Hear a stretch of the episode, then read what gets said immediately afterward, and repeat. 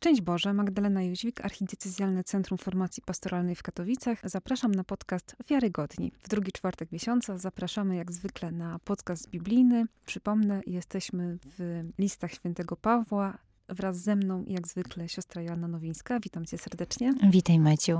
I zajmować będziemy się kolejnym listem, e, pierwszym listem do Koryntian.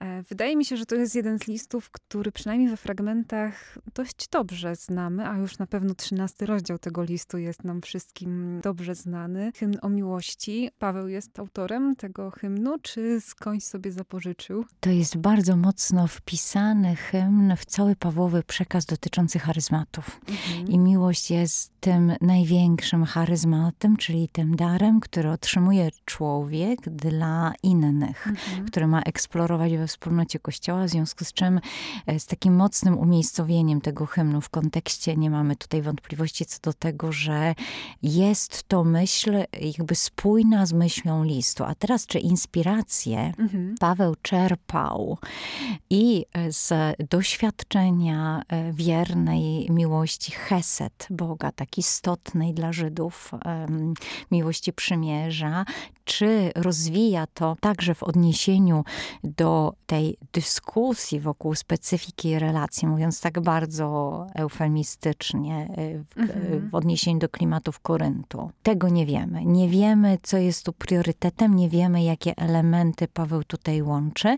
ale ponieważ znamy odbiorców e, bezpośrednich, czyli znamy trochę gminę, w której bardzo mocno zaznacza się nam liczba prozelitów pozyskana mhm. przez Żydów w czasie, kiedy to miasto Y, już po 1944 roku y, po zburzeniu y, jest odbudowywane przez Juliusza Cezara i kiedy, to jest 44 rok przed Chrystusem i kiedy to miasto zaczyna się rozwijać, bardzo silna diaspora żydowska tam się tworzy, też wielu Greków, wielu Rzymian, wielu wysiedleńców, bardzo wielu niewolników, mhm. więc też miasto z racji swojego handlowego położenia bardzo kosmopolityczne.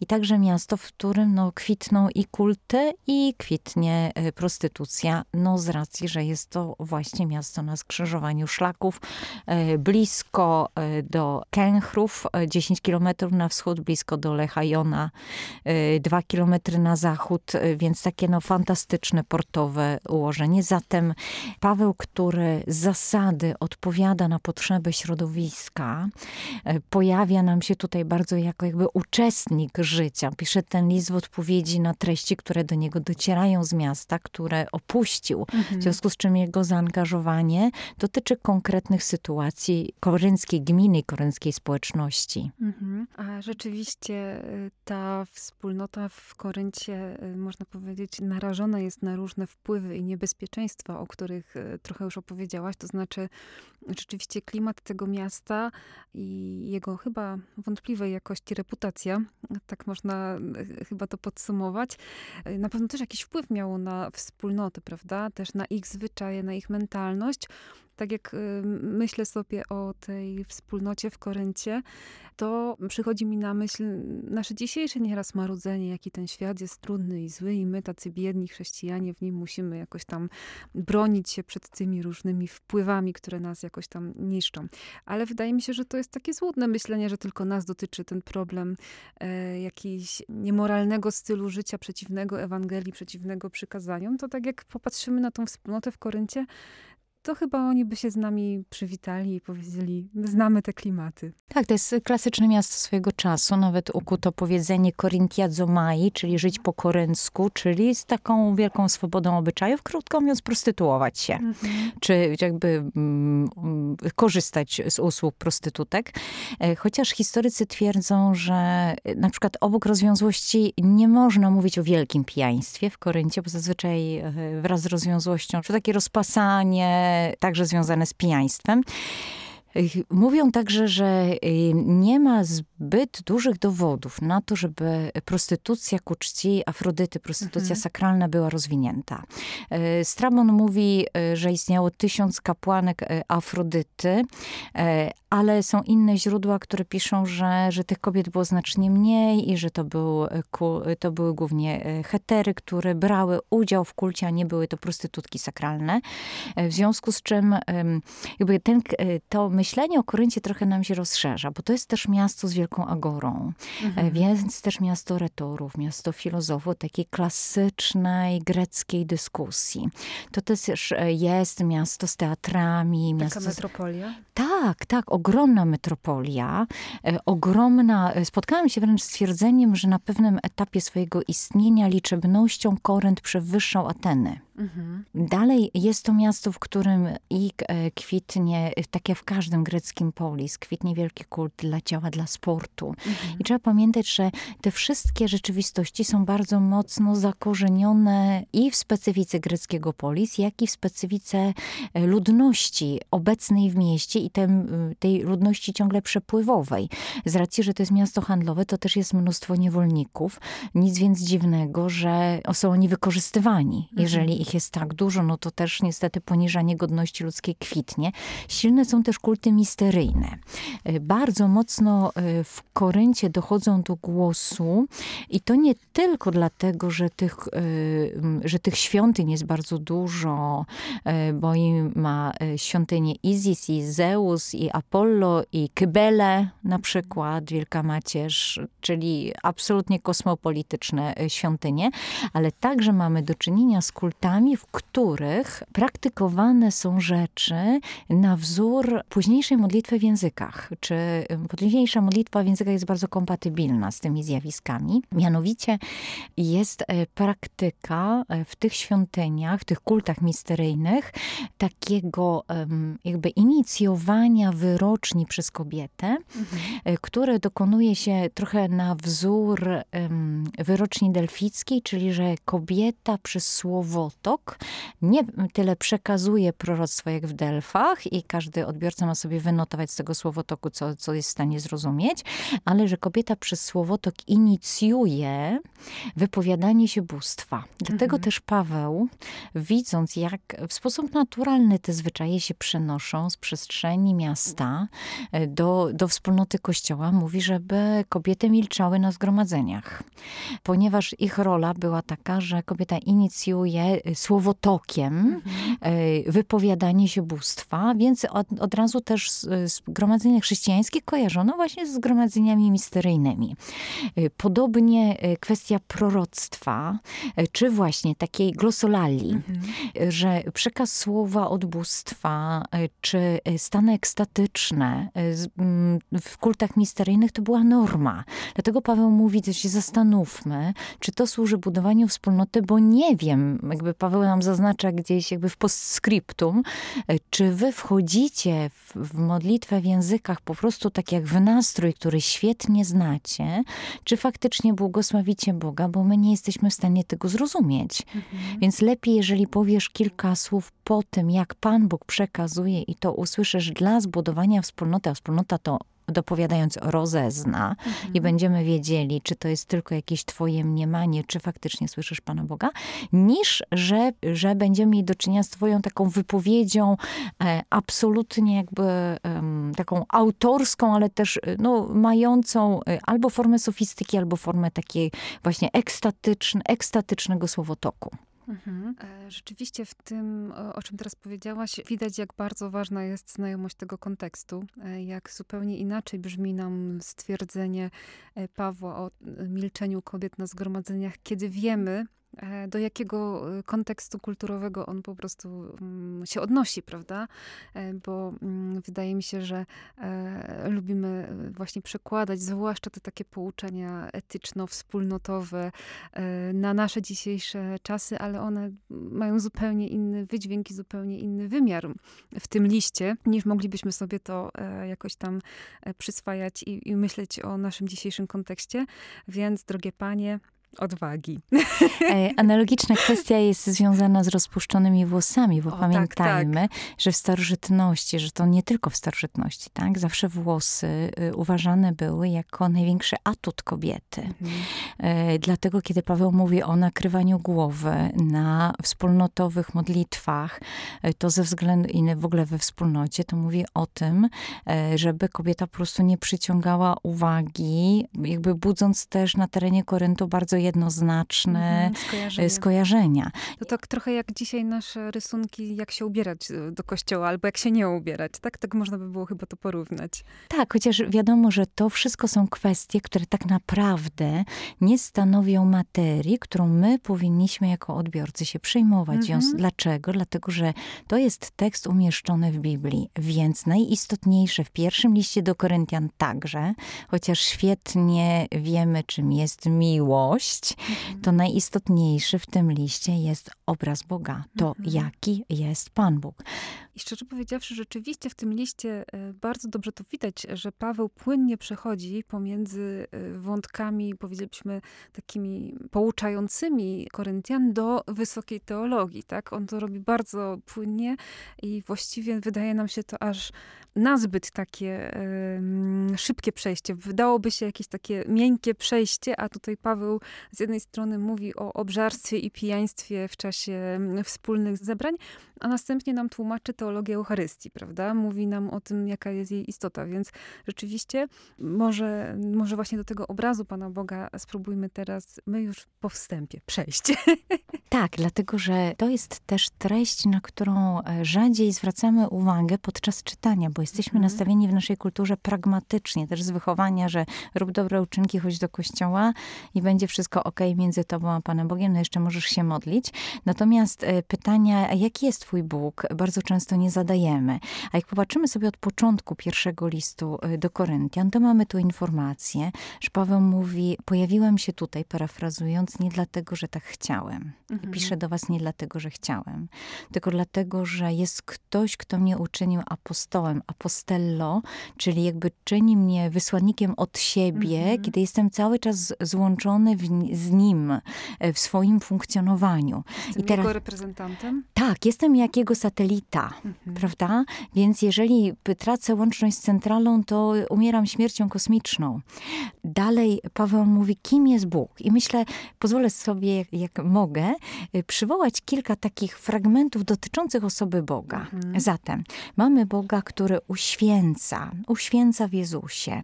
Dalej mamy Boga, który udziela łaski, udziela pokoju.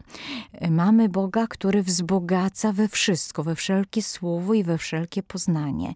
Mamy Boga, który tak wzbogaca, że nie ma żadnych braków. Mamy Boga, który umacnia Koryntian, żeby byli bez zarzutu w dzień e, Jezusa Chrystusa. Mamy Boga, który jest wierny, który chce, żeby ludzie byli razem z Nim w, wersji, w tym współuczestnictwie. Mamy Boga, e, który nie, nie ma frakcji, mhm. E, który jest jeden e, i przynależy do Niego każdy, kto tylko tę przynależność przyjmuje. Dalej mamy Boga, który został opisany w dziele, jakby skonstatowany przez współczesnych w tym aspekcie swojego zbawczego działania jako ktoś głupi. Mhm. E, ale to jest ktoś bardzo mądry, tylko którego mądrość przewyższa kryteria, czyli jakby odróżnia różni się od kryteriów przyjmowanych przez y, współczesnych. Mamy Może bo... na chwilkę się tutaj zatrzymajmy przy tej mądrości. Przy, spokojnie. E, przy tej mądrości, ponieważ to jest taki bardzo mocny fragment, kiedy Paweł mówi o mądrości, która jest u Boga, która się głupstwem wydaje w oczach świata, bo znowu nawiązując do tego kontekstu tego, tej wielkiej metropolii, którą e, był Korynt, e, to rzeczywiście e, Bóg, który daje się ukrzyżować, mówiłaś o tym kulcie ciała, prawda, też, że Bóg, który daje się ukrzyżować, który mm, przez słabość, przez właśnie takie uniżenie przychodzi do człowieka, mm, no jest jakby na przekór tej mentalności y, takiej światowej, która ceni to, co mądre, mm, jakoś filozoficznie uzasadnione, e, która ceni sobie wielkość, jakąś sławę i, i, i to wszystko, co wiążemy z jakąś taką światowością. Więc rzeczywiście ta refleksja o i zupełnie innej mądrości, mm, no, każe nam też inaczej myśleć o, o Bogu, prawda? O, o Jego mm, przychodzeniu w to, co najchętniej chyba my też chcielibyśmy czasem odrzucić. Tak, i teraz y, wychodzą nam tutaj dwie kwestie. Pierwsza y, to jest klimat agory, mhm. gdzie wygrywa ten, kto ma lepszą sofistykę, mhm. czyli wygrywa słowem. Grecy szukają mądrości. Mhm. E, zatem e, ktoś, kto przekonał na ten moment większość swoich słuchaczy, na ten moment, to jest ulotny sukces. Poza tym jest to sukces tylko i wyłącznie słowa, a nie nie popartego w żaden sposób czynem, bo nikt tego nie weryfikuje. Kolejna sprawa to jest frakcyjność także na Agorze. Mamy zwolenników poszczególnych opinii. I mhm. nagle mamy Pawła, który w kontraście do tego mówi, ale nasz Bóg jest zupełnie inny. I nagle mamy odbiorców.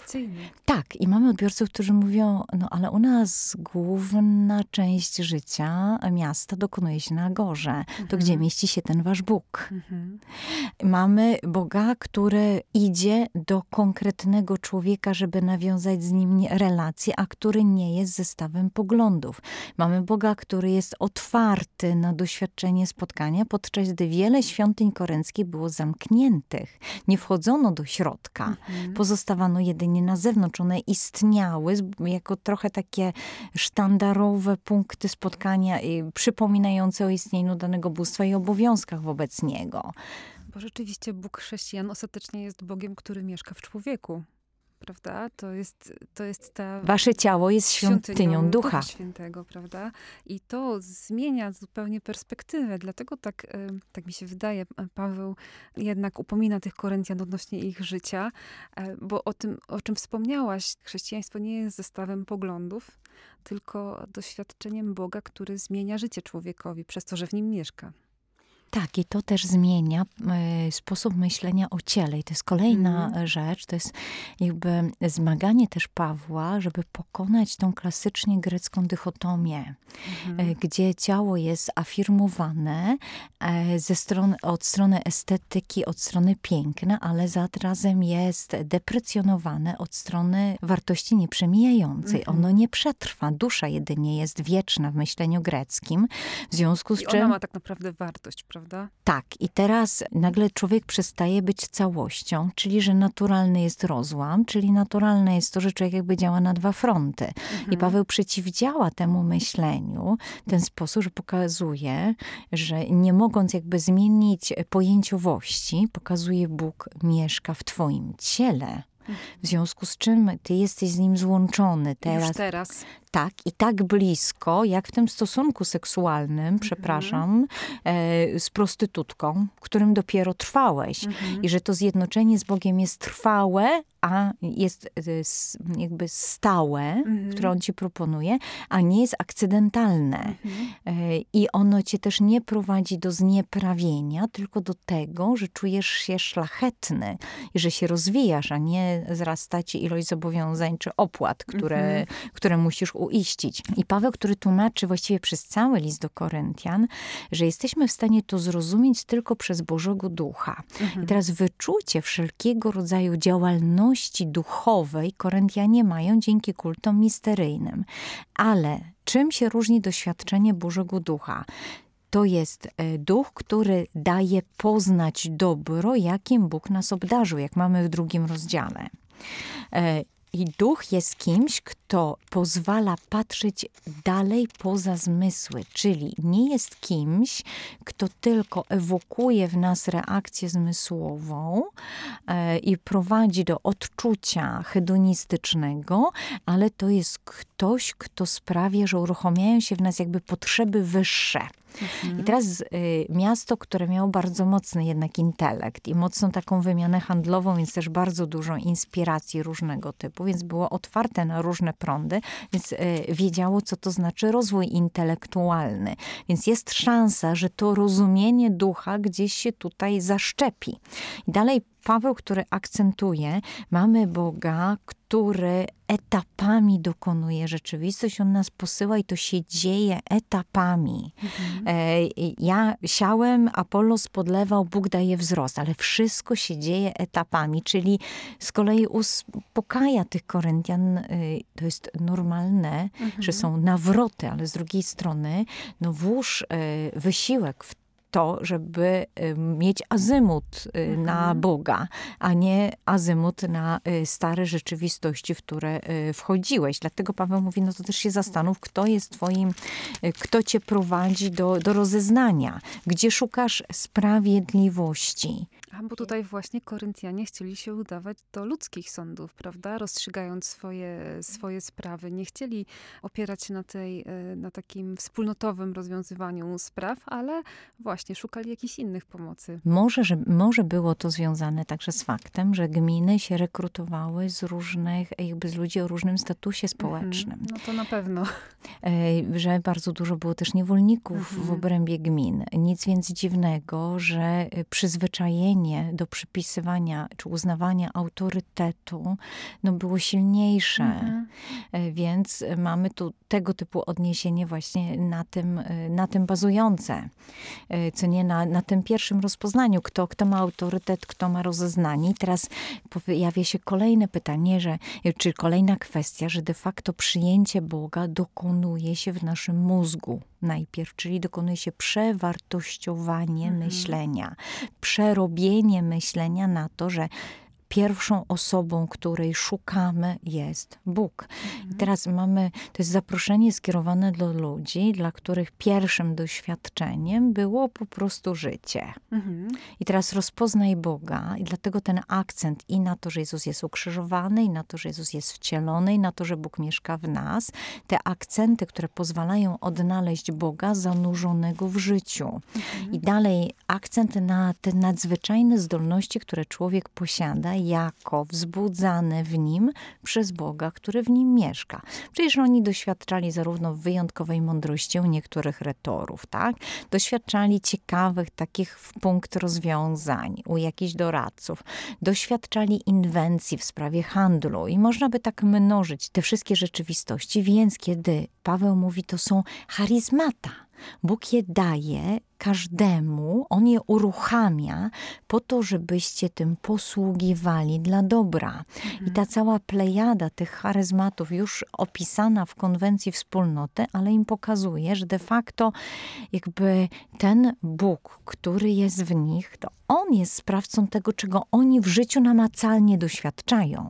Więc przesuwa też ku, uwagę ku źródłu, mhm. które się nie wyczerpie, bo wiadomo, doświadczanie inwencji, no to jest kwestia czasu jakiejś sprawności intelektualnej. Ale jeżeli Bóg jest we mnie sprawcą tego charyzmatu, to znaczy, że bez względu na upływ czasu, mój wiek, zmęczenie i tak dalej, to ten dar cały czas jest, bo to jest od Niego i to On jest u bazy tego daru. Mhm. Ale właśnie też to, o czym już wspomniałaś, też mocno mm, wybrzmiewa w tym liście, a mianowicie kiedy Paweł wprowadza jakieś takie odniesienia do życia, pouczenia etyczne, to rzeczywiście zawsze skupia się na Bogu, jako na tym, który jest podstawą tej zmiany życia. Tak? To znaczy, to nie chodzi o to, żebyście zmieniali życie, bo ja, Paweł, wam tak mówię, tylko właśnie po pierwsze, Bóg w was jest, to, to po pierwsze, a po drugie, On sam tak pokazał. To znaczy, przez Chrystusa, przez wcielenie, sam pokazał nam tą drogę.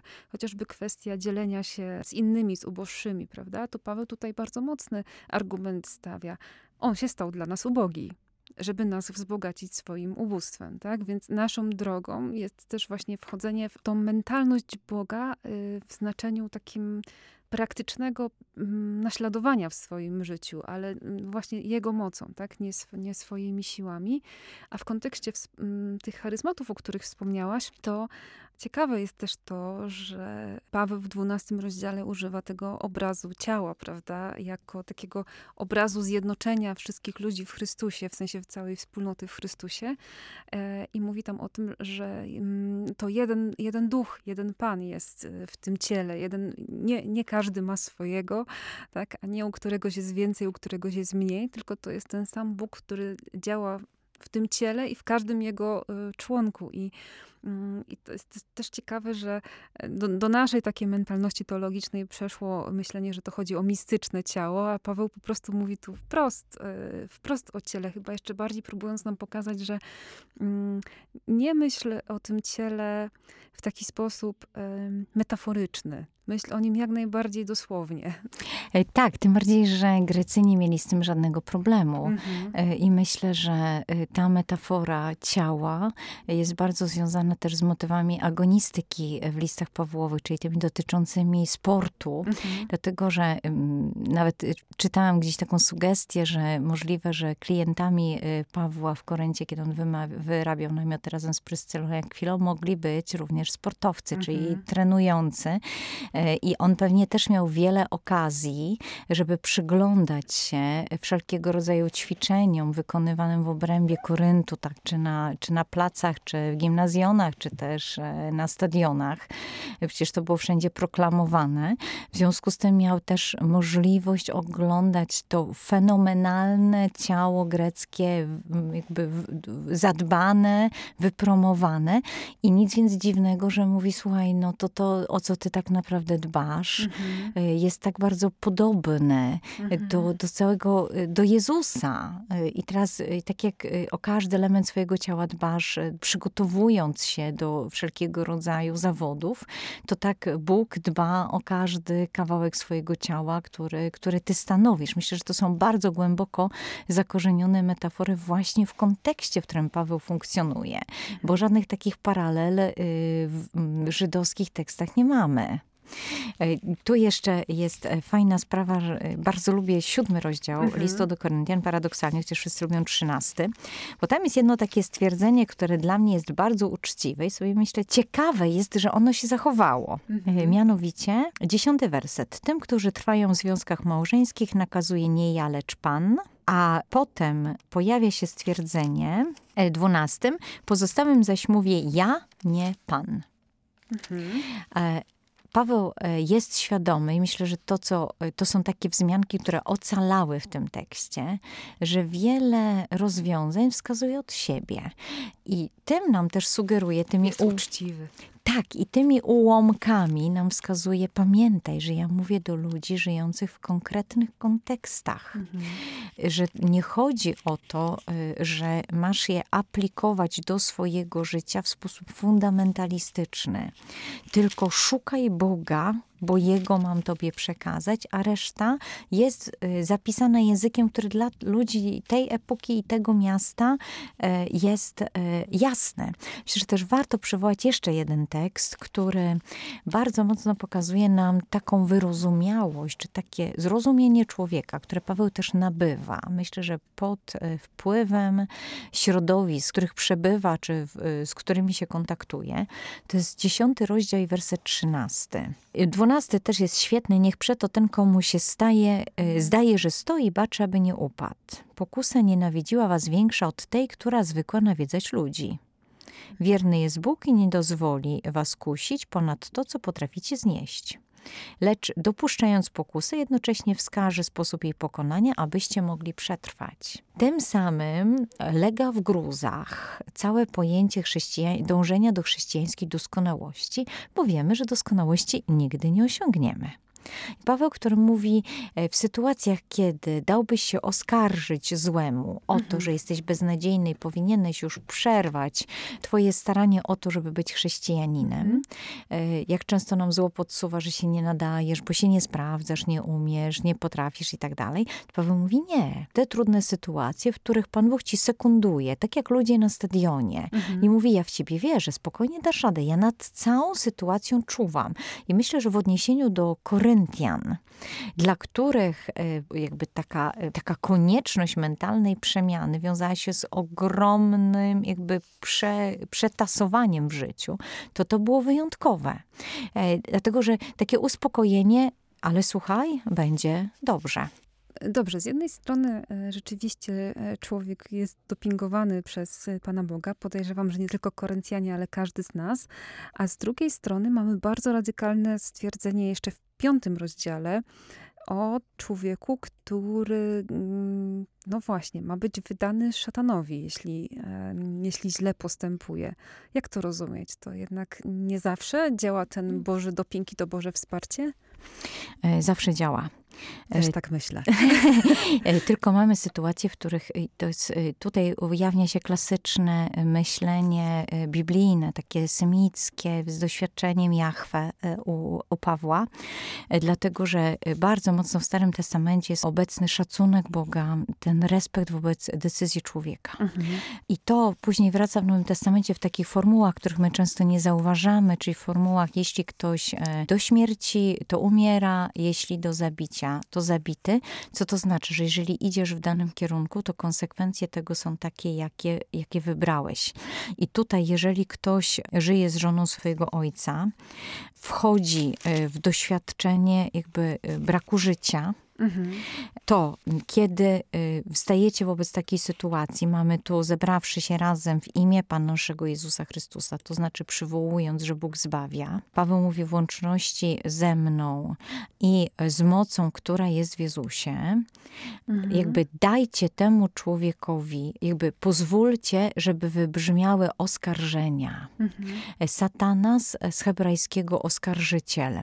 Poddać, jakby oddać na własność szatanowi nie oznacza oddać go diabłu, tylko, bo inaczej by było diabolos. Mhm. Tylko oznacza to poddanie, jakby wyłuszczenie wszystkich oskarżeń czyli wypowiedzenie, czy pozwolenie, żeby ten człowiek te oskarżenia usłyszał, czy żeby on e, sam do tych oskarżeń jakby doszedł.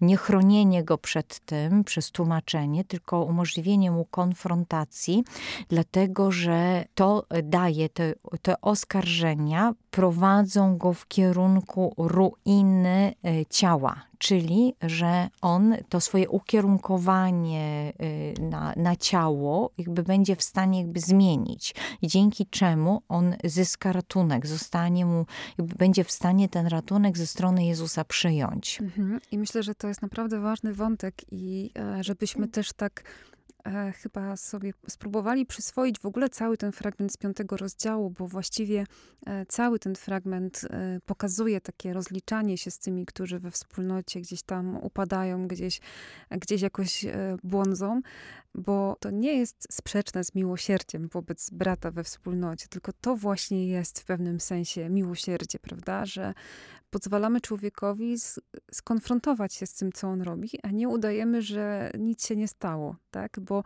trochę tutaj tak się wydaje, że Paweł próbuje ich, y, no to jest trudna lekcja, wychować do takiej dojrzałości we wspólnocie, że nie udawajcie, że wszystko jest w porządku, tak? Mhm, tylko Bo to, to jest... ma bardzo poważne konsekwencje dla was i dla życia tego człowieka ostatecznie. Tak, tylko co jest ciekawe, na przykład on nim nie mówi napominajcie go, mhm. prawda? Tylko jakby wydajcie go tym oskarżeniom. Mhm. Czyli pozwólcie, żeby to wybrzmiało, jakby nie, nie stawajcie na nie stawajcie na miejscu wychowawców, mhm. zaradzających, leczących.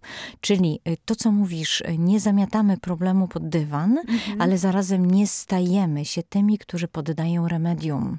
No Czyli tak. nie, nie leczymy, mhm. Y, ponieważ wielokrotnie to się wiąże we wspólnotach z tym, no to ja mam na to metodę. Tak, tak, tak. Nie. To ja ci doradzę. To tak, się... to mhm. rozwiążemy to wspólnie, jeszcze nie daj Boże, my wymyślimy tutaj i będziemy egzekwować. Nie. Niech wybrzmi oskarżenie, mhm. ale niech ono wybrzmi, bo mamy człowieka, który ma mózg, ma wolną wolę, który wobec tego podejmuje konkretne decyzje. I co jest ciekawe, że pozostajemy cały czas wspólnotą. Mhm. Czyli wybrzmienie tego, że jest kwas, daje wspólnocie e, feedback, ok, uwaga, jest e, taka możliwość, że po prostu tego kwasu jest więcej, prawda? Mhm. Że on siedzi też trochę w nas, więc uświadommy sobie, że jest ten kwas. Wskutek tego decydujemy, w jakim kierunku chcemy iść. Czy ku tej przaśności w Jezusie, mhm. czy, czy ku kultywowaniu tego starego smrodu, który doskonale znamy. Czyli czy wszyscy wchodzimy na drogę nawrócenia, czy po prostu wracamy sobie do swojego bagienka? Tak. Mhm. Tak. Bo też Paweł Mhm. tutaj e, jasno w tym piątym rozdziale, e, rozdziale mówi, że to dotyczy właśnie tego mm, życia wspólnoty, że te- mają wybrzmieć te oskarżenia wobec tego danego człowieka. Natomiast dalej też, no już potem mm, też mówi o o takim usuwaniu też tych człowieka, który no, nie chce wejść na tą drogę e, nawrócenia, ale też realistycznie nie chodzi mu o to, żebyśmy w ogóle nie byli, w, znaczy żeby Koryntianie nie byli w relacjach z rozpustnikami czy e, z ludźmi żyjącymi jakoś niemoralnie, bo tutaj Paweł mówi wprost, bo musielibyście w ogóle opuścić ten świat. Więc ten jego realizm życiowy też jest taki, taki dobry w tym, ale chodzi o to, że chrześcijan nie psuje świat zepsuty, tylko zepsuta wspólnota. E, To znaczy psuje nas e, przyjmowanie zepsucia Tak, jako normy. Tak. I, nie, I jakby niereagowanie na to zepsucie. Tak. I udawanie, że nic się nie dzieje. Kiedy ja przyjmuję, nie w zasadzie reaguję, bo Mhm. inny jest zepsuty, prawda, i ten inny jest winny, tylko reaguję na to, że ja widząc y, jakby, że jest zepsucie, myślę sobie, oho, Mhm. sprawdźmy, czy nie noszę Tak, tego, tak, tak. y, zain- nie jestem tym zainfekowany. I w tym kontekście też y, warto interpretować końcówkę pierwszego Mhm. listu do Koryntian, gdzie mamy, jeśli ktoś nie kocha Pana, niech będzie wyklęty. E, I tam jest eto anatema. Anatema, czy hebrajskie herem, oznaczało, że jest coś oddzielone, bo wiąże się z bożkami. Mhm. I to stwierdzenie, jeśli nie idziesz w kierunku Boga, w kierunku Jezusa, no to z automatu stajesz Mhm. po stronie przeciwnej. Jeżeli nie idziesz w kierunku życia, z automatu wchodzisz w śmierć. Ale to w ogóle w całym Piśmie Świętym możemy to zauważyć, że nie ma drogi pośredniej, nie ma jakiejś neutralnej. Jest tylko albo życie, albo śmierć. I jeżeli nie podejmujesz decyzji ku życiu, to podejmujesz decyzję ku śmierci. Zatem to nie chodzi o to, że ktoś jest wyklęty e, ekskomuniką, czyli e, stwierdzeniem, które zostaje podane e, wszystkim wobec do wiadomości, tylko że ktoś sam siebie wykluczył przez to, że odszedł od Boga.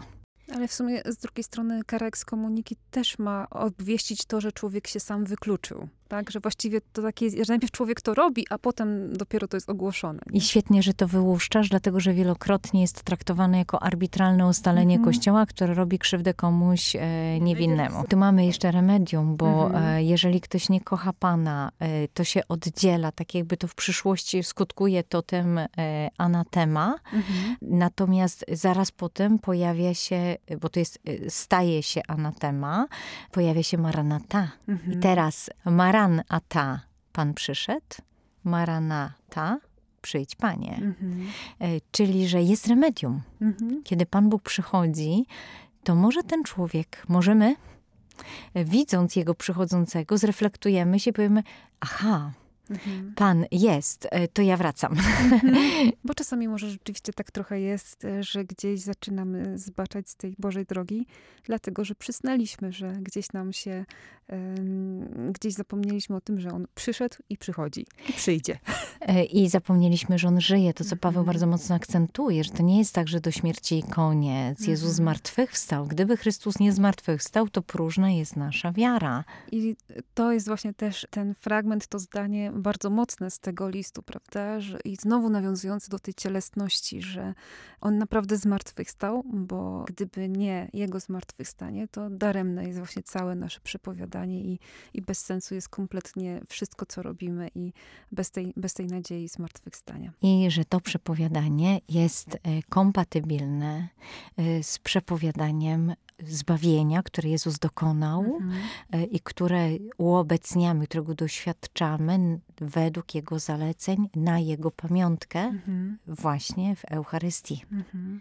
E, Z tym akcentem, przecież pierwszy tekst, e, który nam przywołuje ustanowienie Eucharystii, to jest właśnie ten najstarszy, ten tekst z pierwszego listu e, do Koryntian. Mm, Zachęcamy oczywiście do osobistej lektury. Pewnie nasi słuchacze jeszcze by wiele, wiele ciekawych wątków z pierwszego listu świętego Pawła do Koryntian mogliby wyciągnąć, zauważyć i, i zafrapować się tym, że może to jest trochę inaczej niż nam się zazwyczaj wydawało. Mamy nadzieję, że pomogły chociaż trochę. Zainspirowałyśmy? Tak, że zainspirowałyśmy do lektury i do, do pewnego nowego spojrzenia na ten list. Do szukania Boga, do słuchania Boga, do posiadania takiego filtra e, przy czytaniu wszelkich listów apostolskich, pasterskich, e, filtra ukierunkowanego na osobę Boga. Zapraszamy do lektury i zapraszamy oczywiście na kolejny odcinek. Za dzisiaj bardzo Ci dziękuję Dzięki, Madziu. i do usłyszenia.